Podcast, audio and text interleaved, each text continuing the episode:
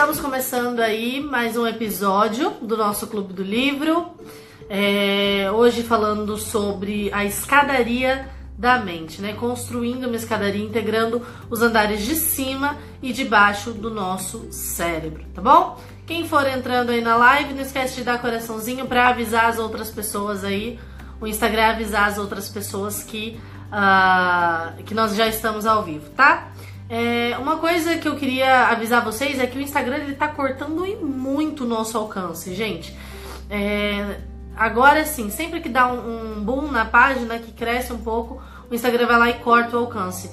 E é muito importante que vocês curtam, interajam nas, nas publicações, acompanhem pelo, pelo Instagram sempre que possível, deixa lá um likezinho, porque é importante. Quem trabalha com o algoritmo do Instagram sabe como é importante, gente. Não é simplesmente uma questão de, ai, nossa, tem que ter muita curtida para ser bom. Não é isso, mas é que se a gente tem mais interações na página, mais pessoas ficam sabendo também sobre esse projeto, tá? Então por isso que é sempre muito importante quando vocês interagem, tá bom? Então, sejam bem-vindas. Bom dia, Karina.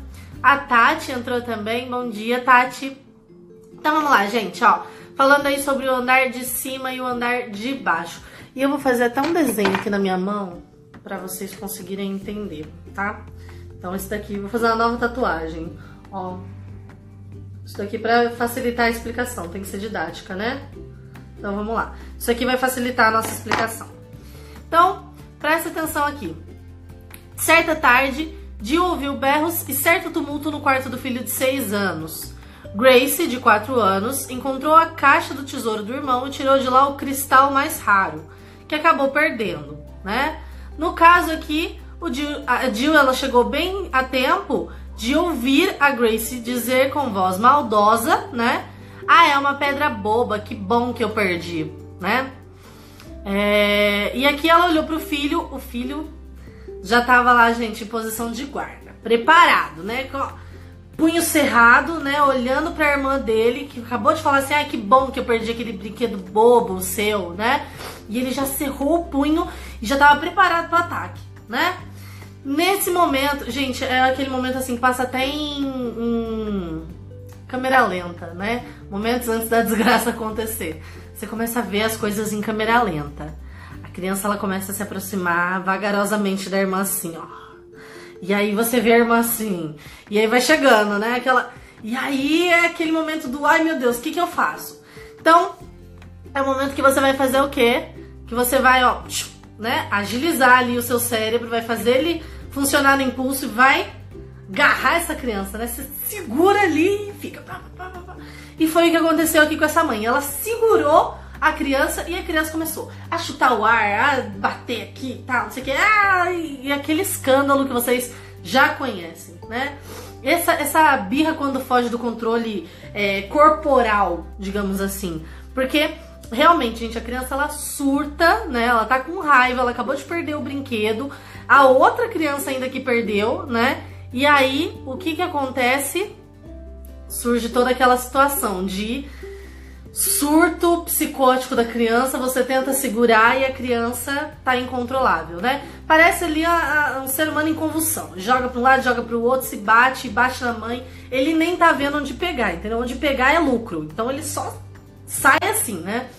E é uma situação que acontece, gente. Quem lida com criança sabe que é uma coisa que acontece cotidianamente, né? Cotidianamente o negócio sai do controle e aí é aquele momento de você ter que fazer contenção física na criança, que é de você ter que segurar ela para ela não atacar a outra criança, não morder a outra criança, né? E de você segurar ela ali naquele momento. Então, é legal quando a gente pensa no cérebro da criança, porque aí vocês vão entender que isso daqui, ó, facilita super o nosso trabalho, tá? Então vamos falar sobre isso daqui. É o dilema do cérebro na palma da mão. Meu cérebro ele ficou parecendo um, um fígado aqui, mas tá tudo bem. É, então, é o dilema do cérebro na palma da mão. A gente tem. Próxima vez eu vou, vou dar live ali na lousa, né? Que facilita. Mas a gente tem, ó, dois. Duas formas de dividir o nosso cérebro, além de direito e esquerdo, tá? A gente pode dividir o nosso cérebro andar de cima e andar de baixo. Pensando aqui no rostinho da criança, tá? O que que acontece? Aqui ela tem o narizinho dela, né? Que é mais ou menos onde vai dar essa divisão do nosso cérebro. Então, a gente consegue separar aqui toda essa região do nosso cérebro, né? Andar de cima, o que tá acima aqui do nosso, do nosso narizinho, né? Da nossa pontinha do nariz. E andar de baixo, o que tá abaixo disso. Mas lembra que o cérebro, ó, ele é, né? Ele tem essa divisãozinha aqui, ela tem essa, esse rabinho aqui, essa pontinha aqui. Então é importante a gente pensar que o andar de baixo ele vai até a nossa coluna cervical, né? E por que, que é importante saber separar em andar de cima e andar de baixo? Não basta só a gente saber separar em direito e esquerdo, né? Por que, que não, não, não vale a pena a gente só pensar nisso? Por quê? O andar de cima, ele é aquele córtex pré-frontal. Lembra que eu falei para vocês? Então tá aqui o córtex pré-frontal, né? Toda essa parte aqui de cima do cérebro que é responsável pelas decisões, ok? Então vamos pensar, decisões, tá? E esse daqui de baixo, que é o sistema límbico, tá? O sistema límbico, ele é responsável pelas reações. Bacana? Então vamos pensar aqui o cérebro na palma da mão. Daqui para cima a gente tem, né, essa parte de, do córtex pré-frontal, né, que é aquela parte que tá em formação ainda que eu falei para vocês que tá bem aqui assim na pontinha da nossa testa. E aqui para baixo nós temos todo o sistema límbico do nosso cérebro, né? E o sistema límbico, ele vai ser responsável por reação. Ele é um cérebro mais primitivo, digamos assim, tá? É aquele cérebro que ele tem que reagir, né? Ele tem que reagir porque é o que permite a nossa sobrevivência. Então, as mães, alô mães, vão entender agora, porque essas são as benditas que mais têm o sistema límbico funcionando toda hora, o bichinho tem que estar tá em alerta, né? Criança está mexendo na panela de óleo quente, né? Que você deixou ali a, aquele cabinho. Chegou o momento ali de você não se ligar e deixou o bendito cabinho da panela para fora, né? Criança, ela tá vindo com a mãozinha assim, ó. E você tá vendo em câmera lenta, o cabinho aqui e a criança aqui, que, que você faz nesse momento? Nesse momento, querida, você não pensa, você não vai falar assim, e agora? Qual é a forma mais sábia de reagir, né? Não. O que, que você faz? Você grita, pula em cima da criança, arranca ela de lá, né? Você só age com velocidade. Isso daí é o que? Reação. Aconteceu ali uma situação de extremo perigo onde você era solicitada para agir para evitar que acontecesse uma desgraça. Então, você reage, você não pensa, você vai lá e agarra essa criança, né? Ou nessa situação, por exemplo, que você encontra ali essas duas crianças, que são os anjos que antes de dormir ficam um querendo fazer carinho no outro, um conversar com o outro, né? Que você manda dormir trocentas vezes e fica lá trocando ideia. Mas, durante o dia, os dois irmãos resolvem o quê? Travar a terceira guerra mundial lá no quarto de brinquedos, né? E aí é a hora que a gente vê como é que a brincadeira realmente funciona. Por quê? Porque aí você tem que reagir, né? Você tem que tirar um de cima do outro rápido, com velocidade, para impedir que as coisas piorem, né? Então, a gente reage o tempo todo e isso é necessário da gente, né? Essas reações que a gente tem, essas reações que a gente desenvolve, elas são ali nosso sistema límbico funcionando, né? Agora, existe a situação, né, que tá ali numa situação que fugiu do seu controle e tal, mas dá para você reagir de um modo mais racional, porque ele não demanda uma reação em segundos, né? É aquela situação, por exemplo, daquela mãe que eu compartilhei, que a filha teve uma briga, teve uma discussão com uma coleguinha, né? E a filhinha dela foi dormir. Toda vez que a filha dela vai dormir triste, vai dormir irritada, ela acorda no meio da noite né? E surta e chora e demora muito para conseguir controlar ela, né? É só cansaço mesmo que acaba vencendo. E chegou no meio da noite, o que, que aconteceu? A criança acordou e começou a chorar. Essa mãe, ela conseguiu parar, refletir, pensar, falar assim: peraí, deixa eu lembrar do que eu ouvi lá na live. Ah, quando acontece uma situação de trauma da criança, uma situação que ela tá desgastada, não vale a pena eu evitar falar no assunto é legal eu trabalhar esse assunto com essa criança, né? Então, o que, que eu vou fazer nesse exato momento que a minha filha está surtada? Eu vou conversar com ela sobre aquilo que tirou ela do sério. Então, eu vou falar com ela sobre essa amiguinha, sobre a situação que desgastou ela, como que a gente resolve. Vamos pensar numa saída juntas, né? E aí ela conseguiu usar ali o andar de cima para tomar uma decisão lógica, uma decisão racional, uma decisão pautada ali no que ela no que ela havia aprendido nesse conhecimento todo da nossa live para aplicar com a filhinha dela. E aí ela aplicou, funcionou, deu certo. A filhinha não teve mais essa crise de choro. Elas conversaram, decidiram fazer um desenho pedindo perdão para amiga, né? E tudo resolvido. Superamos esse problema de terror noturno, de acordar chorando e entrando em crise, né? Então é legal quando a gente pensa em tudo isso, pessoal, exatamente pra gente ter essa ideia, né? De que existem momentos que a gente vai usar o de cima e existem momentos que a gente vai usar o de baixo. O de baixo, só porque ele é inferior, não quer dizer que ele é pior, mas ele é primitivo, ele vem primeiro. Por quê? Porque primeiro tá na nossa necessidade de reagir, né? Então, antes de mais nada, quando a gente nasce, a gente tem que ser alimentado. Eu choro porque alguém vai me dar peito, vai resolver o meu problema, né? Agora, e se a gente só usasse esse sistema racional aqui? Então, ele precisa primeiro aprender a contar até 10, para depois aprender a contar até 100. Lembra que eu falei, gente? Primeiro a gente aprende o básico, depois a gente aprende o avançado né? Então não adianta a gente pular etapa. E olha só, o pensamento aqui, a parte de cima, ela é responsável por todo o planejamento, pela imaginação, pelo pensamento. Lá na página 69 ele vai mostrar isso. E aqui, ó, ele é responsável, gente. Quando eu falo primitivo, não quer dizer que ele é responsável, tipo, de uma forma secundária. Ah, depois que a gente cresce, a gente não precisa mais dele. Não, o tempo todo a gente tá reagindo aqui, porque aqui ficam as emoções, né? Aqui ficam as funções é, motoras, então a função básica, primordial de respirar, de lembrar que tem que, né? A gente não tá pensando que a gente tem que ficar respirando. Por quê? Porque é algo tão natural, tá ali no nosso sistema límbico, né? E ele vai mandando esse aviso pra gente, ó, minha filha, respira aí, vamos lá, né? Ele tá ali fazendo esse, esse trabalho. E piscar, a gente não pensa também que a gente precisa piscar. É o sistema límbico que fica mandando o tempo todo ali aviso, né? Que a gente precisa reagir desse modo. Então, esse é o sistema límbico, tá? Que é responsável por toda essa parte aí da do nosso das nossas funções mais básicas, né? Então, olha que legal. É, o sistema o sistema cadê aqui? Ó, o, o cérebro do andar de cima ele é completamente diferente, né? Aqui ele tem o córtex cerebral, lembra que eu falei? Então aqui o córtex cerebral. Aqui na parte da frente a gente encontra o pré-frontal médio, né? Que é aquela parte que está preparada com 24 anos. Então a gente pode imaginar ele como um gabinete iluminado, né? Que no segundo andar é uma biblioteca repleta de janela, clarabóia, que permite a gente ver tudo com clareza, né? E aqui na parte de baixo a gente pode imaginar como uma cozinha, um banheiro, que é a parte onde a gente faz a casa funcionar, né?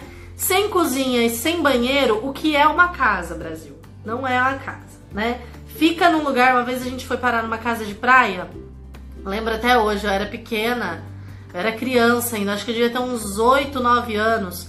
E a gente foi parar numa casa da praia. Gente, pensar num banheiro amedrontador. Era terrível, era assustador. Eu acho que foi o pior banheiro do, do mundo, assim. E além disso, ainda era, tipo, era uma coisa muito esquisita. E o forro era de madeira, então tinha alguns lugares, assim, que estava pessimamente limpo, né? E aí tinha a teia de aranha. E eu morro de medo de lagartixa, né, gente? Eu tenho pavor de lagartixa. E aí tinha uma teia de aranha, tinha uma aranha muito sinistra ali, mas aranha eu não tenho medo. Então eu ficava meio assim, né, tomando banho, só dando aquela conferida para ver se a aranha não ia se mover. Eis que de repente brota uma lagartixa do, do teto, ela sai do meio da madeira assim e devora aquela aranha. Eu fiquei está de choque lá assim, né, tomando banho. Então, pior banheiro do século. O que que aconteceu?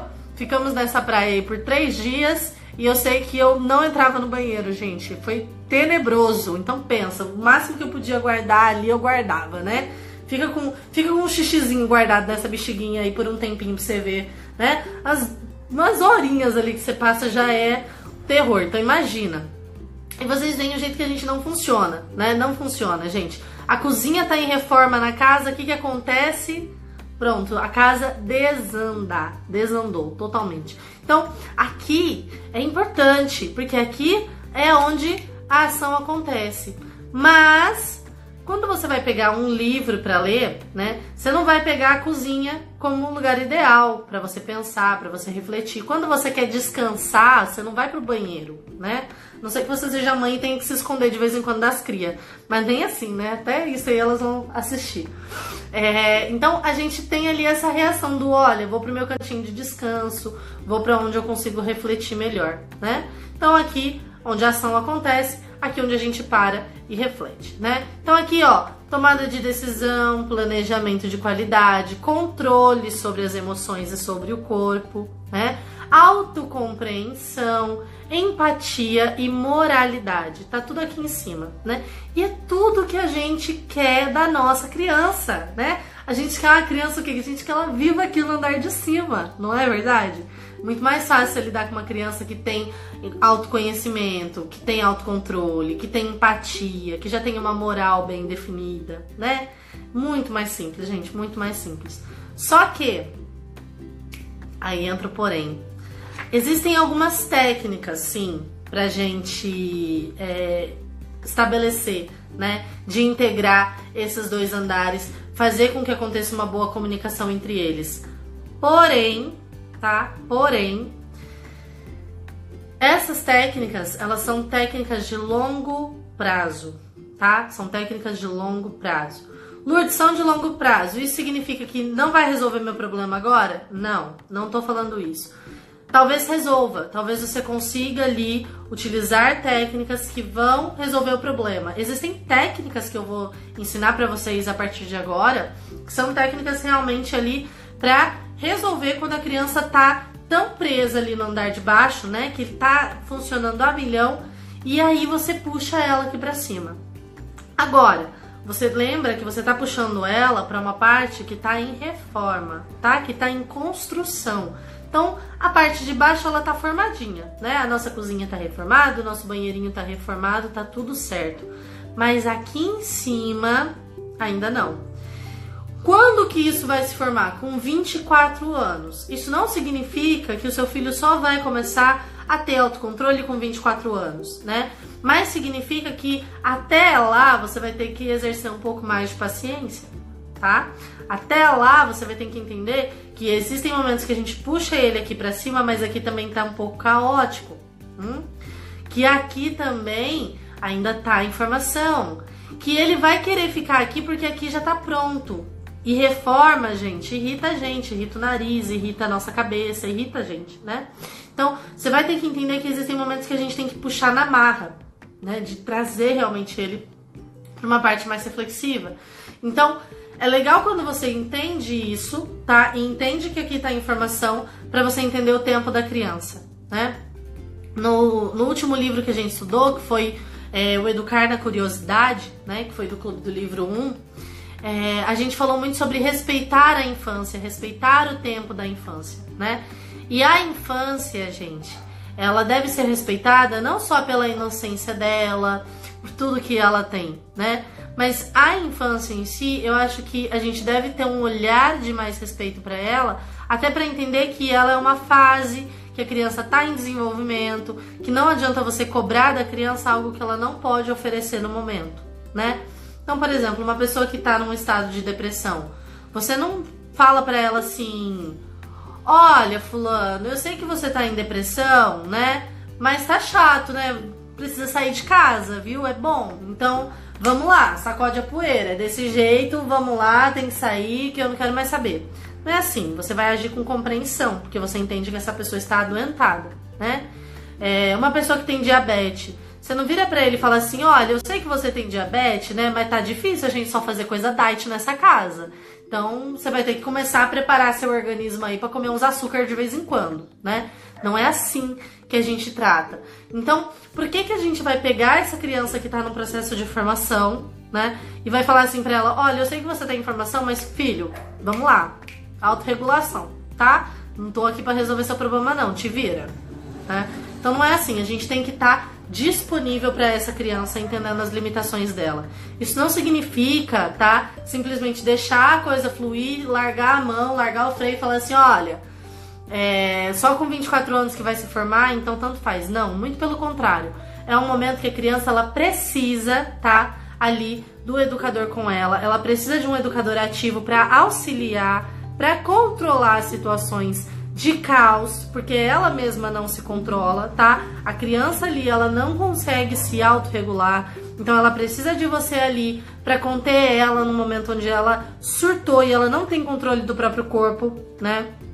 É, ela precisa às vezes ali de você para conversar com ela, trazer ela para calma, né? De você para afastar ela das situações. Então às vezes você precisa afastar essa criança do que está causando problema ali para ela, né? E é assim que a gente vai trabalhando essa parte de cima, tá? Então entendendo que existem momentos que funciona de primeira, existem momentos que a gente tem, ó, que persistir muito tempo até a gente desenvolver essa inteligência emocional na criança, tá?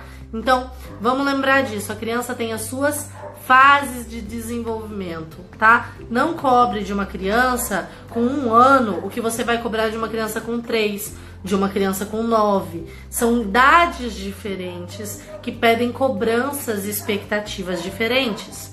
E assim, até quando eu tenho que ajudar o meu filho? Até quando eu tenho que falar com ele? Até quando eu vou ter que conter ele? Até quando ele precisar tá?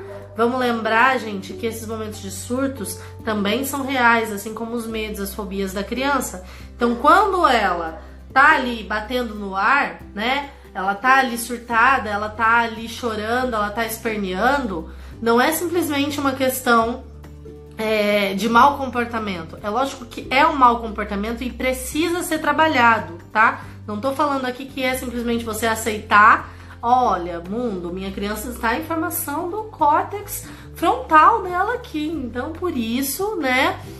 Todo mundo tem que aceitar. Não é isso, tá? Não tô falando para você ser permissivo, mas tô falando para você que existe uma razão lógica para essa criança estar ali naquele momento de surto. Então a gente tem que ser compreensivo. Não significa ser permissivo, não significa falar, filho, quando você precisar pode fazer birra, pode surtar, tá tudo bem. Não. Existem formas de canalizar essa frustração da criança e é isso que a gente vai ensinar para ele. Agora, isso não significa que a gente vai menosprezar o que está acontecendo, que a gente vai simplesmente tratar como pedir pronto, acabou, você grita, você berra, você bate, você ofende e tá tudo certo. Por quê? Porque você tem ali o andar de cima já preparado. Então é você que tem que assumir o controle da situação quando ela foge do controle da tua criança, tá? E é aí que a gente vai ensinando ela de pouquinho em pouquinho como que a gente cuida, né, da, de fazer a integração do andar de cima e do andar de baixo. Como que a gente bota um elevador, bota uma escada ali para eles se interligarem e se comunicarem, tá? Então é isso que acontece. A criança não tem nem como chegar no andar de cima, ela vai precisar de você puxando ela ali nesse começo, ok? Então, pensando aí nesses momentos de surto, nesses momentos assim, existe algo que está incomodando profundamente a criança. Existe algo que fugiu do controle dela, que ela não consegue se controlar emocional e fisicamente, né? Por quê? Porque quem vai estabelecer controle é isso daqui. Isso daqui só vai reagir. Isso daqui, ele vai assim: tomaram meu brinquedo, eu quero de volta. Você puxou meu cabelo, eu vou bater em você, né? É, eu tô com fome, eu vou me jogar no chão, eu vou dar um jeito de chamar a atenção, porque eu preciso de comida, né? Eu preciso de algo que não está na minha mão, eu vou dar um surto. Então, é isso. Nós estamos reagindo ali com seres extremamente primitivos na sua forma de pensar tá? Isso daí não é desvalorizar a criança, é entender que ela tem todo um potencial que precisa ser trabalhado, que precisa ser acompanhado pelo pai, pela mãe, pelo educador, mas ela tem as limitações da idade, ela tem as limitações cerebrais que estão ali, tá? Então a gente vai falar um pouquinho depois sobre uma senhora bendita que mora aqui no cérebro, que vou, vou fazer o desenho dela aqui, que eu adorei esse negócio de desenhar na mão. Então, olha só, aqui no nosso cérebro a gente tem a bichinha que mora aqui, ó, no nossa parte de baixo, no nosso sistema límbico, né? Parece uma amendoazinha, não ficou muito amendoado aqui. Aí, pronto. Parece uma amendoazinha, né? Que mora ali. E a gente encontra ela bem aqui, ó, nessa curvinha do nosso cérebro quando vai entrar o, o rabinho dele, tá? Então aqui, ela está aqui. Quem que é essa senhora aqui? Essa senhora aqui é a amígdala. Amígdala, amígdala cerebral, tá? Essa daqui não é aquela amígdala que fica aqui, sabe? Que a gente inflama, a gente tira. Então, essa daqui não dá pra tirar, né? E aí que você vai ver que não dá pra tirar essa bendita. Essa senhora aqui, ela é principal responsável pelas nossas emoções. É ela que vai mandar ali, ó, aquelas sinapses do acabou seu brinquedo, filho, nunca mais vai ver, né? Perdeu, e aí, né? Sumiu, não tá vendo, e aí pronto, surtou. Então, é essa daqui, é a amígdala cerebral que vai fazer toda essa. É, é só esse pedacinho aqui, gente, que é responsável por todo esse caos emocional que a gente tem, né? Então vamos pensar nela que é ela a senhora que faz a criança surtar, né? Quando ela tá ali no momento de terror, de, de achar que vai morrer e essas coisas. E é essa senhora aqui também que faz a gente surtar quando tá na TPM. Vamos lembrar dela. Eu acho legal quando a gente pensa na TPM, porque eu acho que é a, o momento do mês que a gente tá mais ligada aí com o sistema límbico, né? É, que são as reações mais primitivas. Que é aquela coisa de comer por compulsão, de chorar por nada, de chorar por tudo, de ter reações agressivas, né? Alô, maridos que estão vendo essa live, sua mulher está agressiva, é a senhora amígdala, tá? Que tá fazendo processo ali dela. Então, quando a gente pensa nisso daqui, é legal quando a gente pensa na fase do mês que a gente está mais descontrolada para pensar no que está acontecendo com essa criança também, né? Essa criança ela tá surtada porque ela não tem controle da emoção dela, né? Se ela pudesse pensar de um modo lógico e tal, ela pensaria, mas às vezes não dá, né? Tem situações que as nossas crianças elas conseguem ir ali para o andar de cima? Tem, mas não é sempre. Então por isso que você tem que entender que tem a senhora amígdala aqui, né? Que vai fazer todo esse surto no psicótico da, da, da criança aí, né? Que pira, que a gente tem que se segurar, tem que tem todo esse processo de afastar a criança ali daquele local que ela está, mas entender que é um processo natural, que a sua criança não tem nenhum problema só porque ela surta, porque ela tem birra, porque é natural, tá? E fica mais fácil ainda da gente entender é, esse processo de um modo mais natural quando a gente vê é, os temperamentos das crianças, né? Então, principalmente as crianças que partem sempre para agressão, é aquela coisa do bater, do morder, do puxar cabelo, né?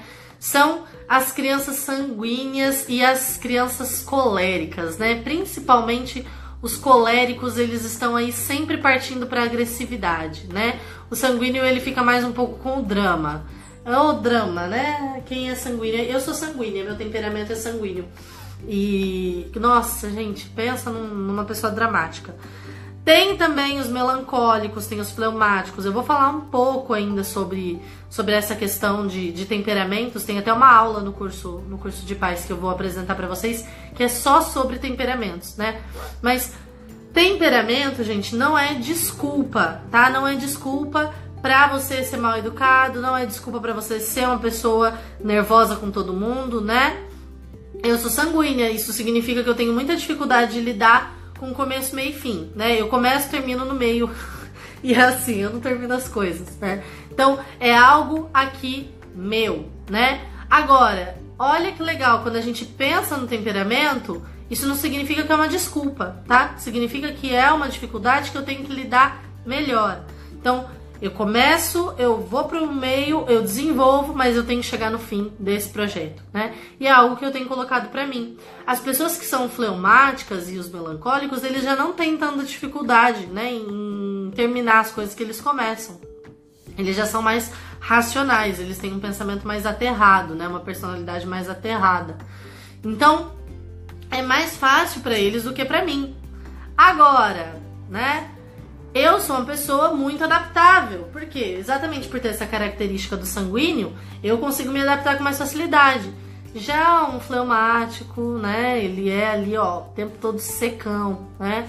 Um, um melancólico ali, ele já é mais aterrado. isso significa que ele tem mais dificuldade de se adaptar. Isso é um motivo para ele ser uma pessoa empacada, estagnada? Definitivamente não. Definitivamente não. Significa que ele tem que trabalhar mais essa característica. Então, quando eu falo para vocês, tá? Que a criança ela tá aqui nesse sistema, que a birra é natural, que é uma coisa normal de acontecer na idade, que é normal ter surto, que é normal a criança sair do controle. Isso significa que é algo natural não significa que é uma desculpa para que ela seja mal educada, tá? Porque birra é sim uma, uma falta de educação, se parar pra pensar, né? É, não significa, não é uma razão pra criança dar surto, pra ela bater, pra ela morder e a gente achar que tá tudo bem. Não. É um motivo pra gente ensinar ela a subir pro andar de cima. Mas entender que com essas limitações a gente tem que falar várias vezes, a gente tem que agir várias vezes, tá? Então, tem uma vez que eu tava conversando com uma mãe, ela falou assim: Eu cansei cansei de falar com o meu filho, né? Ele não tem responsabilidade, ele não lembra de pegar o material para levar para aula. Eu estou cansada de falar com essa criança, né? Estou cansada de lembrar ele das responsabilidades dele. Peraí, sua criança tem 7 anos, sua criança tem 8 anos, né? Não cansa, porque até os 24, querida, tem chão né?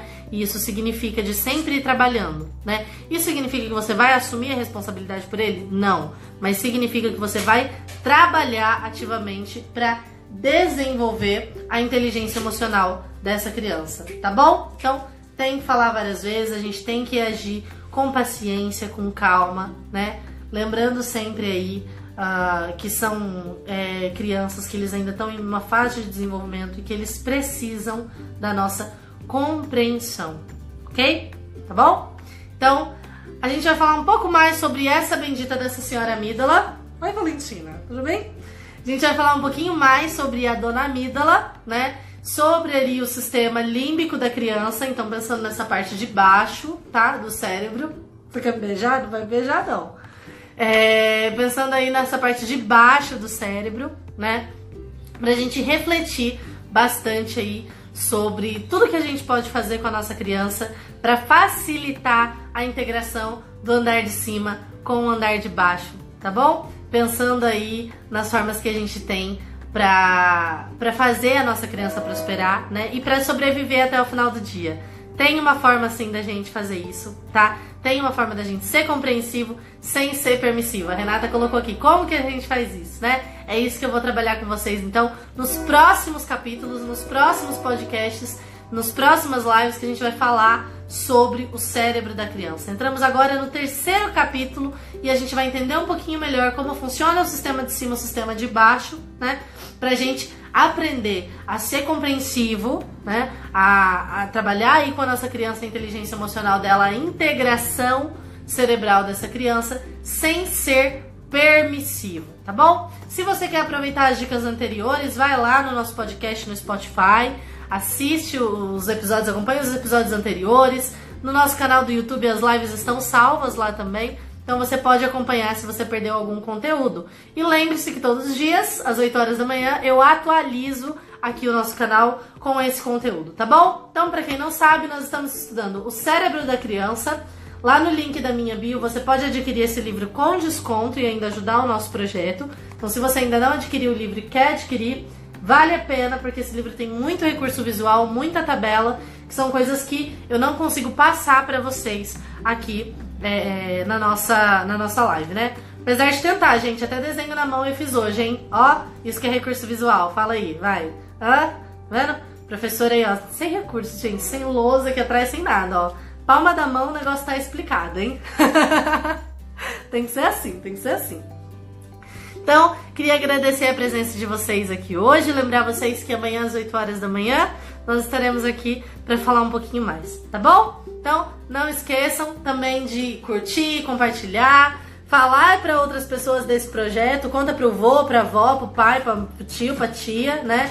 Conta aí para todo mundo que você puder do nosso projeto de entender o cérebro da criança e ajudar ela a prosperar, tá bom? Lembra que até agora, gente, eu ensinei duas técnicas e esse livro tem 12. Então tem muita coisa ainda pela frente pra gente aprender, tá bom? Então, beijo pra vocês, fiquem com Deus e a